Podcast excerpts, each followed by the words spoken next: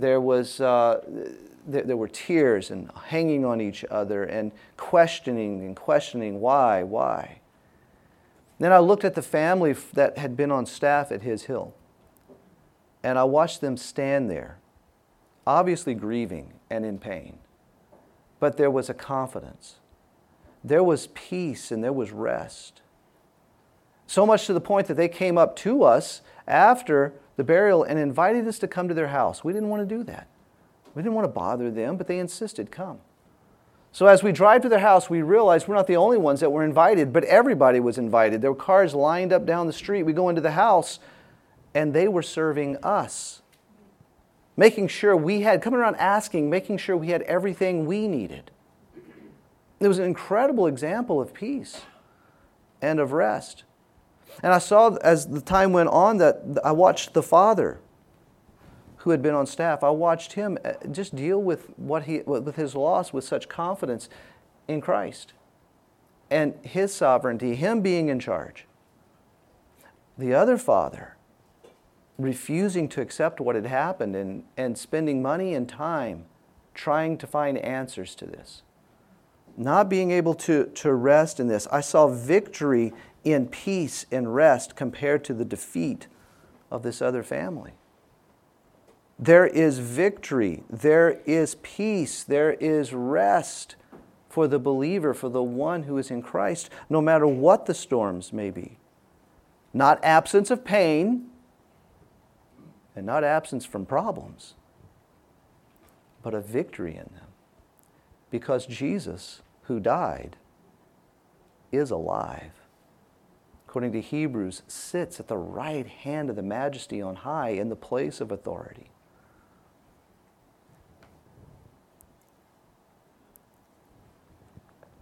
So there is victory. Any thoughts about victory in resurrection?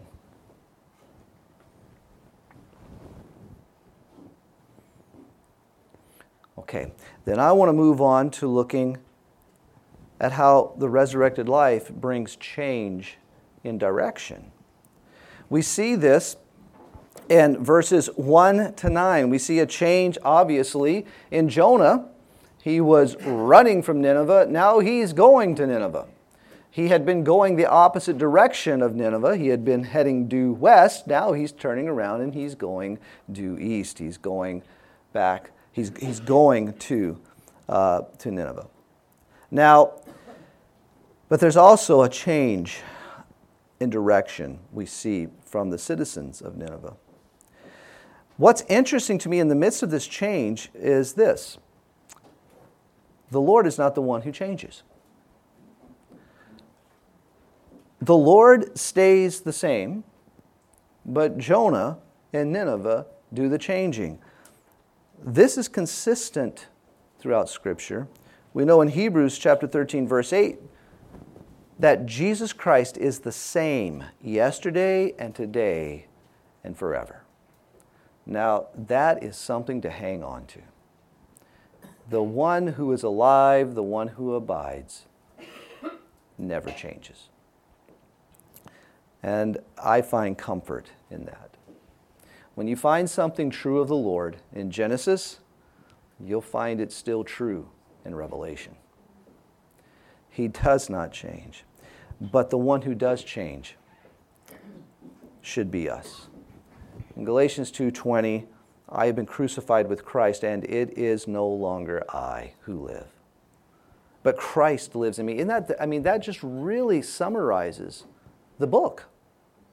That it's not about Jonah. It's all about God. Jonah simply gets to live in who it's all about. But Christ lives in me, and the life which I now live in the flesh, I live by faith in the Son of God, the one who lives, who loved me and gave himself up for me. There is a change in direction here. We see the people of Nineveh in verse 5, we see that they believed. The people of Nineveh believed in God. If you do a simple word study of this, believed, you'll find that it includes the idea of trust. The same thing we find in John 3:16, for God so loved the world, whoever believes in him. You've heard me say before that that word does not simply mean acceptance, mental acceptance of facts, but it means to entrust, to give yourself over to trust yourself to Christ. Whoever believes and trusts himself to me will not perish but have everlasting life. So there is a trust here, and the one who trusts will find there is a change involved. There is a change for the one who entrusts his life to Christ. Turn with me to Ephesians chapter 2.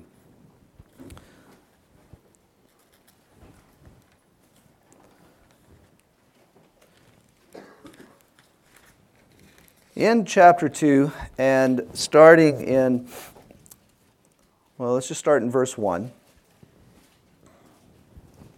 Look at the change for the one who believes or entrusts his life to Christ. In verse 1 of chapter 2 in Ephesians, and you were dead in your trespasses and sins. You were in the belly of the sea monster. You were dead, in which you formerly walked according to the course of this world, according to the prince of the power of the air, of the spirit that is now working in the sons of disobedience. Among them we too all formerly lived, in the lusts of our flesh, indulging the desires of the flesh. I mean, it's a great commentary of the life of Jonah. And so a great commentary of our life. So again, indulging the desires of the flesh and of the mind, and were by nature children of wrath, even as the rest. But God, being rich in mercy, because of his great love with which he loved us, even when we were dead in our transgressions, made us alive together with Christ. By grace you have been saved, and raised us up with him, and seated us with him in the heavenly places in Christ Jesus. So, you know, that phrase, that's a key phrase throughout the book, in Christ. And so we see here the change that is brought about for one who has entrusted his life to Christ. But look, verse 7, so that in the age to come, he might show the surpassing riches of his grace and kindness toward us in Christ Jesus. For by grace you have been saved through faith, and that not of yourselves. It is the gift of God, not as a result of works, so that no one may boast. For we are his workmanship, created in Christ Jesus for good works, which God prepared beforehand, so that we would walk in them. There is a change for the one who has entrusted his life to Christ. A lot of you know the story of Louis Zapparini. Charlie, years ago, recommended the book from the pulpit. And so I got a copy of it and read it. I had no idea who the man was, how the story was going to end. So I had no idea he becomes a believer. Don't know why I didn't think that. You know, Charlie recommended the book from the pulpit. Maybe it's got something to do with that. And I remember reading throughout the whole story, and it's a thick book. I'm just reading. He doesn't come to Christ till toward the end, and I keep thinking, this is incredible that this is happening to this guy. He's got to come to Christ. How could he not come to Christ? An incredible story of a man who grew up in California. He was he was rebellious. And one of his older brothers pulled him aside and said, you know, you have got to straighten up. You've got to put your mind to something else. So he got him interested in running. And so he started to run track, and he got so good at it that he ended up competing in the Olympics in 1936. And he did so well that he drew the attention of Hitler, who he met. I don't think he saw that as being that great of a thing, but he did. He met him.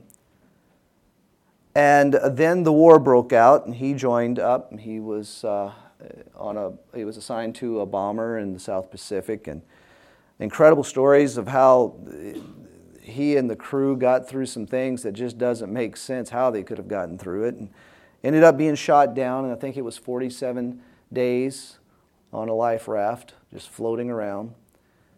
He was captured along with one of his companions, and he had to endure several POW camps, torture, horrific stuff done to him, degrading things. There was one particular guard that was known simply as the Bird that was just over the top with mistreating the prisoners.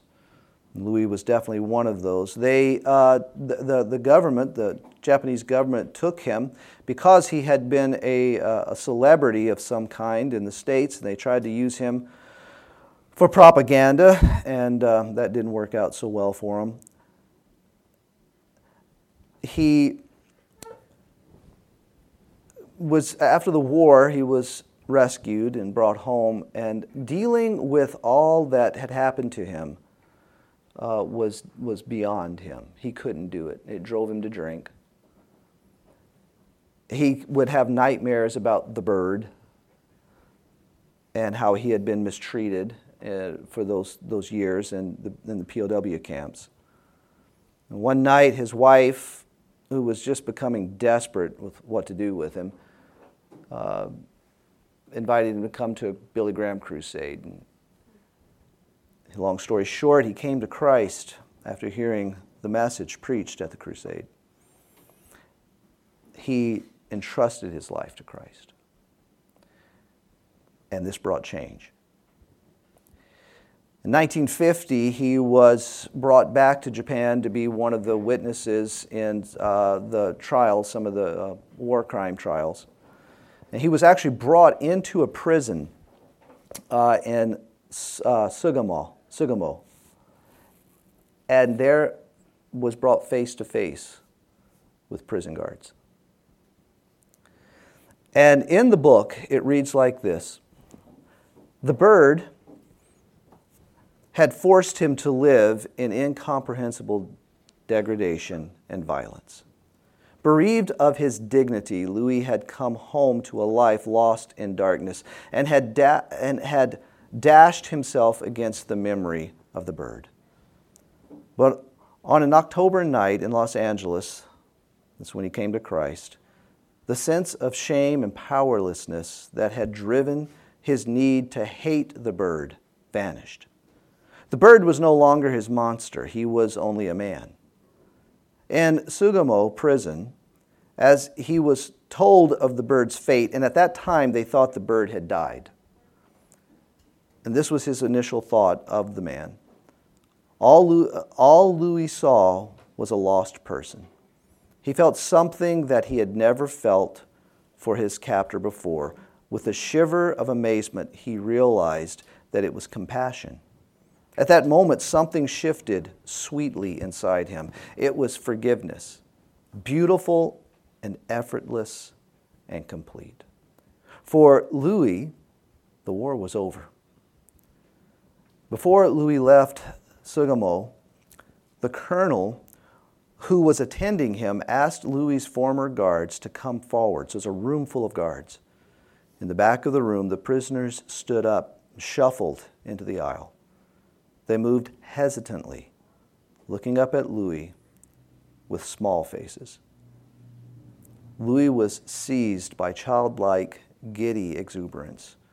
Before he realized what he was doing, he was bounding down the aisle in bewilderment. The men who had abused him watched him come to them, his hands extended and radiant smile on his face. He would later find out that there was a chance of meeting the Bird, and it didn't work out. So what he did is he wrote a letter to him, forgiving him. There was a change as a result of entrusting his life to Christ. Yes, sir? They did, yeah. And like all movies, not as good as the book, but I'm really glad they made a movie. If you've read the book, there's no way they could make a movie. Yeah, it would just It would take a week to watch it if they covered all the detail. But the book's called Unbroken. What was that? Okay. Any other thoughts on this? That the resurrected life brings a change in direction.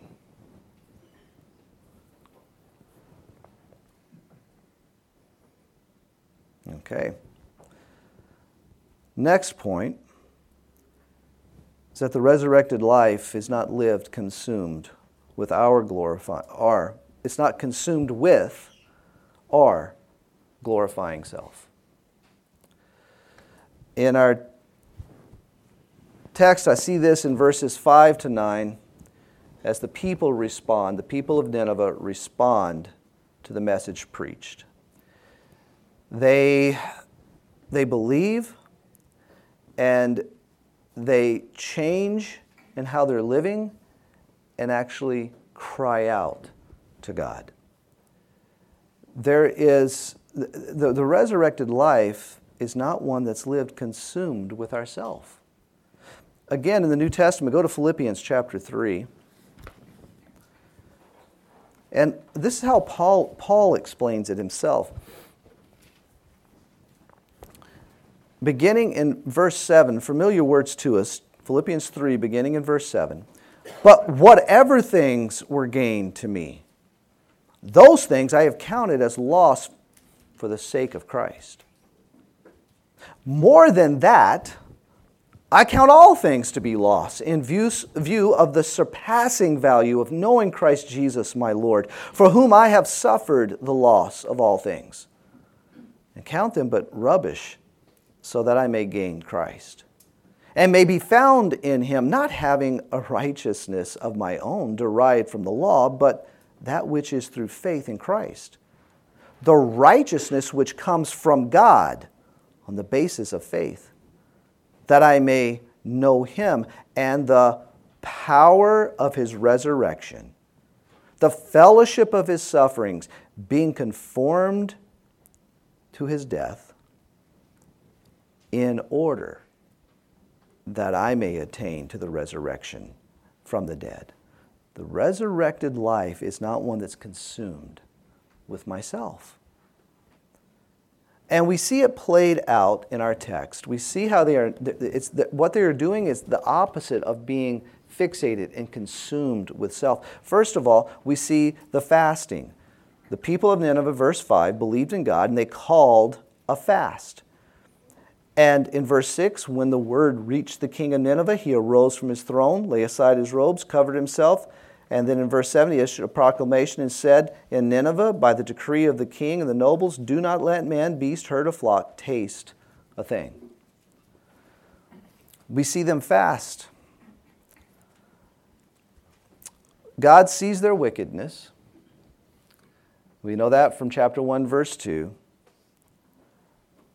He sees their wickedness, and we find that they're living from this. They're all about themselves. When they hear the message preached, they then proclaim a fast.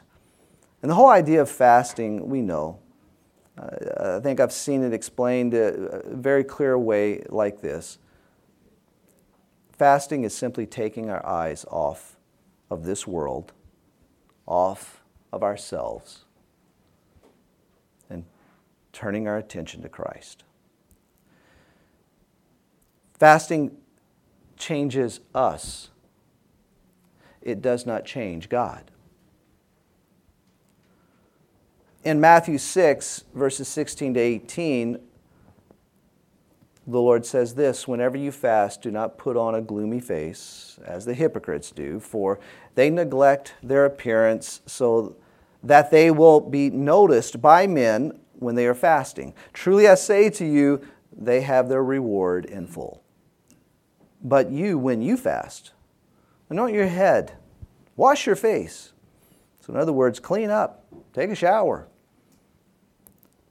so that your fasting will not be noticed by men, but by your Father who is in secret. And your Father who sees what is done in secret will reward you. We see throughout Acts, we see the same thing happening. We see There's the fasting before Paul is sent out. Paul and Silas are sent out. And you understand what's going on when you look at these, when you look at this passage. There is a turning to the Lord with dependence on Him. Then we go on and we see some other things. In verses 5, 6, and 8, we see that they put on sackcloth. What in the world is sackcloth? Well, there's a few things here to understand about it. First of all, it was coarse fabric, so not real comfortable. It was woven goat's hair.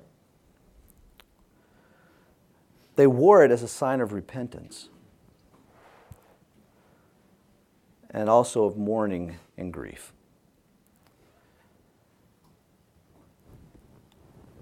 They recognized their sinfulness and their need for God's forgiveness. It was uncomfortable, it was itchy, and it was irritating. And if you have sensitive skin like me, it must be just horrific. And it was usually black, representing sorrow.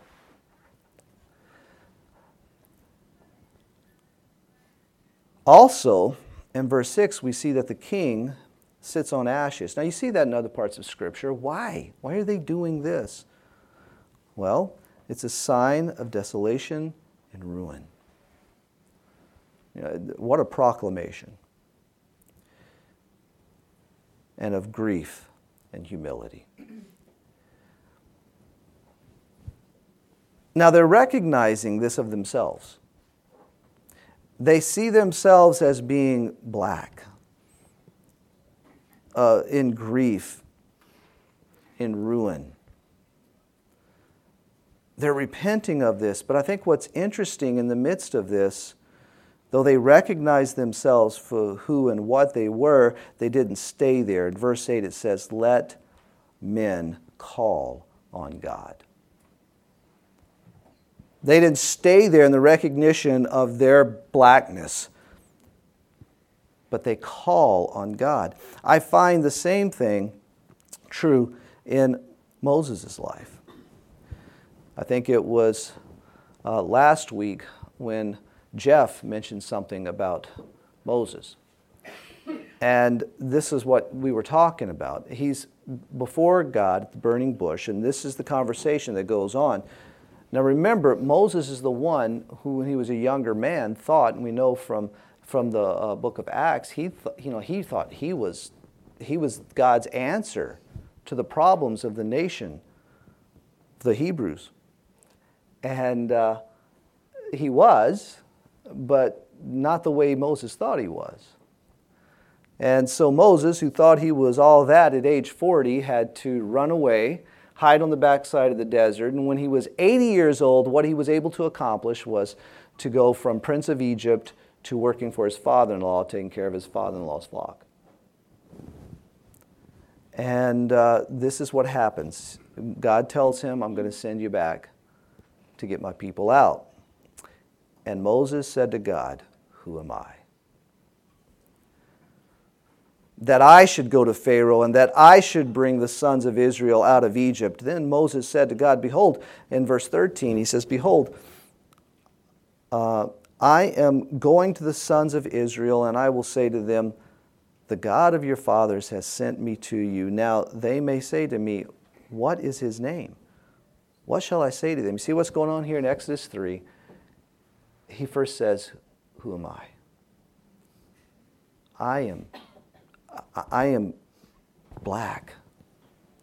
I am a ruin. Who am I?" But he doesn't stay there. In verse 13, he says, "Who are you?" So God's got him at the place where he's ready for this now. And so God says in verse 14, "I am who I am."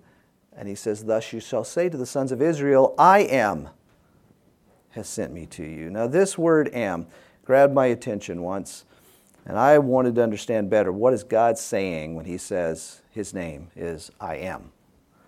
So I looked up the word "am," and it was interesting. I found in the simple word study how many different ways the word "am" is translated in only the Old Testament. And this is what I found. Remember, this is what God is saying, I am. What does it mean?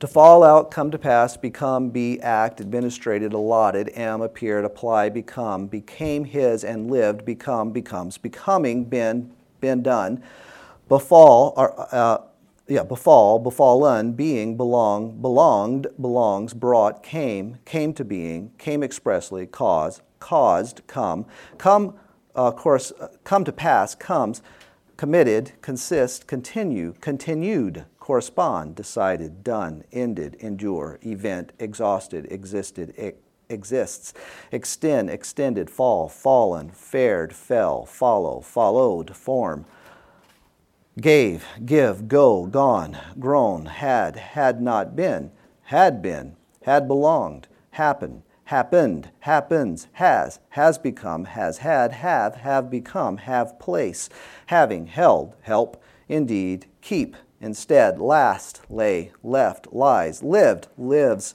made, marry, marrying, numbered, occur, occurred, occurs, own, placed, possessed, present, pressed, qualify, ran, reach, reached, realized, receive, received, remain, remained, remains, rest, rested, resulted, running, seemed, serve, show, sold, surely become, surely come to pass, sustains, take place, taken place, time, took place, turned, used, waited, where, and went.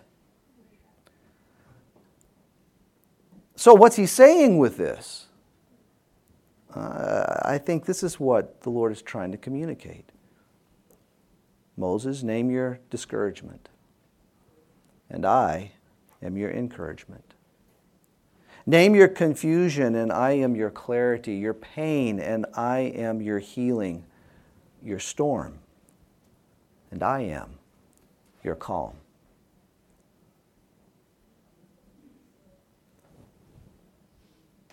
Jesus gives some definition to the same phrase, I am, when he says this. In John 6:35, I am the bread of life. He who comes to me shall not hunger, and he who believes in me shall never thirst. In John 8:12, again, therefore Jesus spoke to them, saying, I am the light of the world, and he who follows me shall not walk in the darkness, but shall have the light of light. In John 10:9 and 11, I am the door. If anyone enters me, he shall be saved, and shall go in and out and find pasture. I am the good shepherd. The good shepherd lays down his life for the sheep. John 11:25, Jesus said to her, I am the resurrection and the life. He who believes in me, shall live even if he dies. John 14:6, Jesus said to him, I am the way, the truth, and the life. No one comes to the Father but through me. And then John 15:5, I am the vine, you are the branches. He who abides in me and I in him, he bears much fruit, for apart from me, you could do nothing. Name your discouragement, Jesus says. I am your encouragement. Your confusion, and I am your clarity. Your pain, and I am your healing. Your storm, and I am your calm. The resurrected life is not lived consumed with or glorifying yourself. The resurrected life brings change. Every once in a while, alumni will send a letter to us. Charlie and I got one this last week through the website. And just a part of it reads like this. Dear Charlie and Kelly, I attended His Hill Bible School in 1992 from January to May.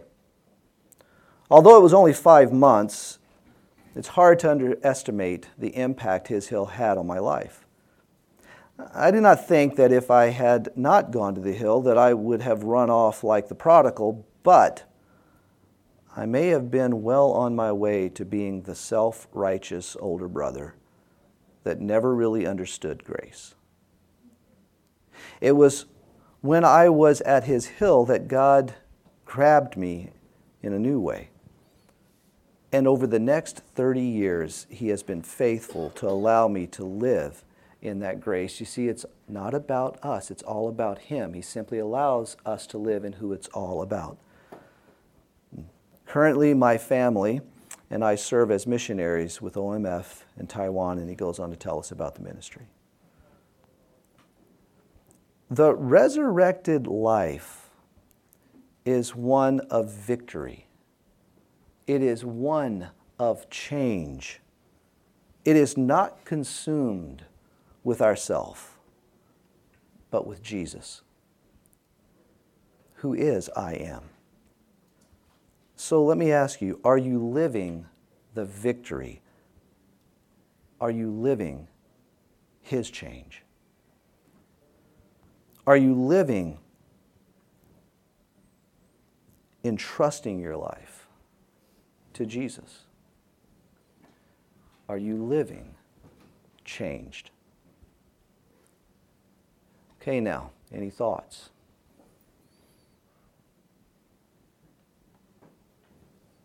Your lack of activity today has made it end really early. So you got 9 minutes. I think it's very interesting that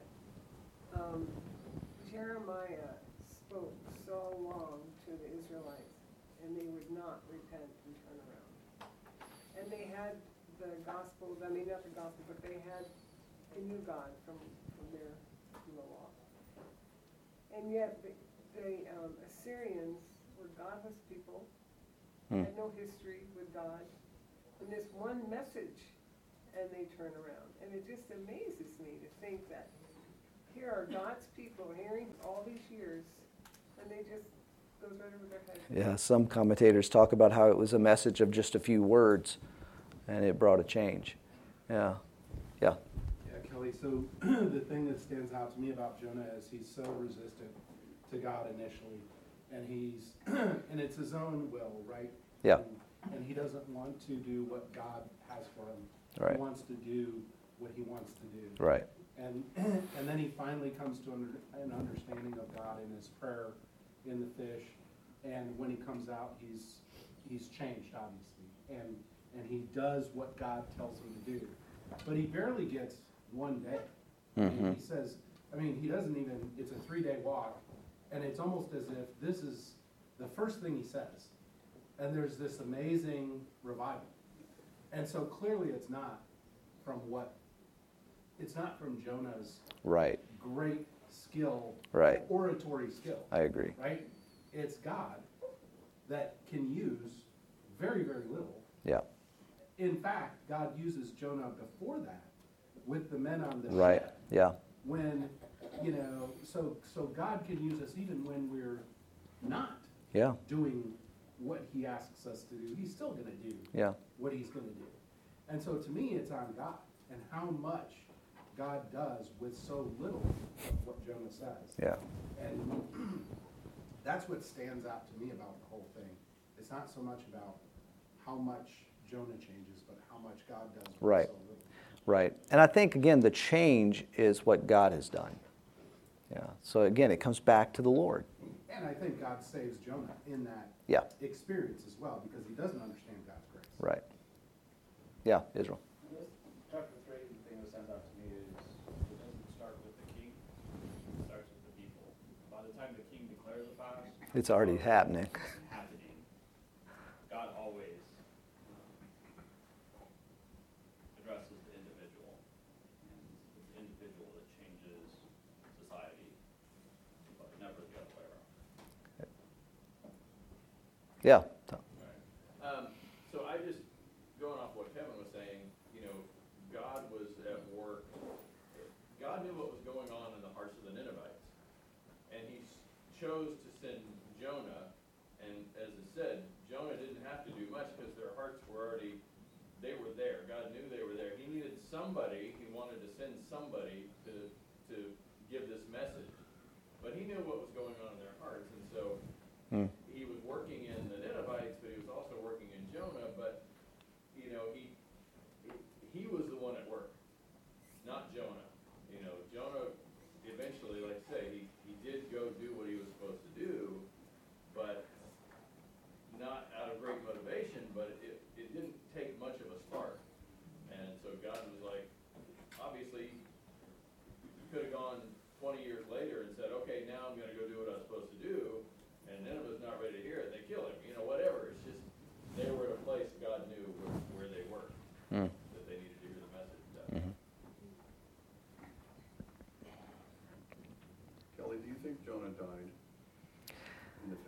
I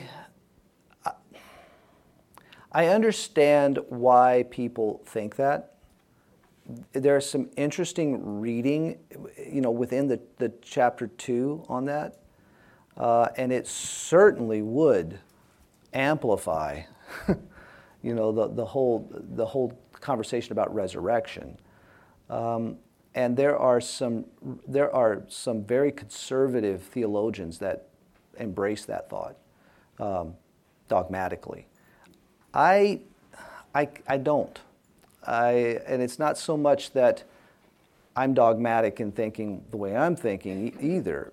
But what I have come to in thinking through that is that there is one common thing that both camps agree on, is that this is a picture or a foreshadowing of the death and resurrection of Christ. And so from that, we can go forward and see, okay, then what's the result of this? What should be the experience of the death and resurrection of Christ for the one that believes? What about you? I don't. Yeah.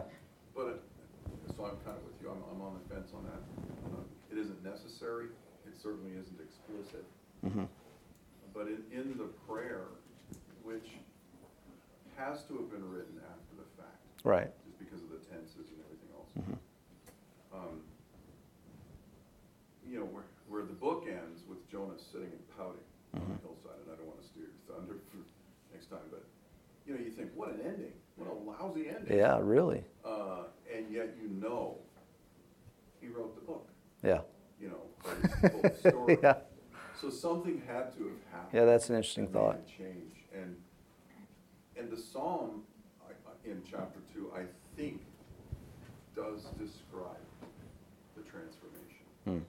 Because it's a sort of a post-event depiction mm-hmm. of something that changed in him.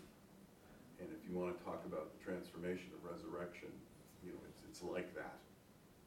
He experienced salvation. He gives thanks and vows of praise. Yeah. Thanks. Kevin. I'm not sure if he died physically. I think he may have, because it does say that, you raised my life from the pit. But he certainly died... to himself, mm-hmm. Which is the representation of repentance. Right. Coming to a new, and I think that death to self has to come before the new life. Yeah, I don't know if I'm inclined to go that far, because I'm still on the fence about the physical death, but he doesn't change until after the casserole plant dies. Yeah. It's like the fish didn't get to him. Right. But when he reflects on it, then he has a change of heart. Hmm. The other line, he described his experience. Yeah. Yeah, and we can profit from that. Okay. Hey, I have one more question. Yeah. Can we do it in those 60 and 50 seconds? Yeah. All right. Well, I don't know. This may be something that you'll have to go contemplate on. I find it interesting that Jonah's name is the same name that's used in Genesis 8:8 for the dove, and that three times is sent out. And I was wondering if you thought there was any correlation there. I hadn't thought about that, but that is an interesting question. Okay, then let's pray. Porter, would you lead us, please?